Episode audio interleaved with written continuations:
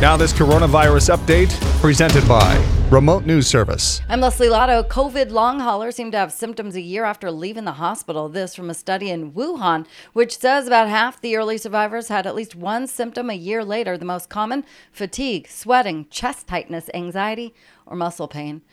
Parents of a fifth grader who died from COVID 19 say their daughter was given a classroom job to lead students with COVID 19 symptoms to the nurse. 10 year old Teresa Sperry of Virginia died last week. The school says it was against the rules and they are investigating. A man in Ohio whose wife sued a hospital to make them give him ivermectin for his severe COVID has died. 51 year old Jeffrey Smith got sick in July and died September 25th. His wife filed a lawsuit but ended up finding a random doctor to give give him ivermectin anyway. The drug has not been approved as a safe or effective treatment against COVID 19 by the FDA.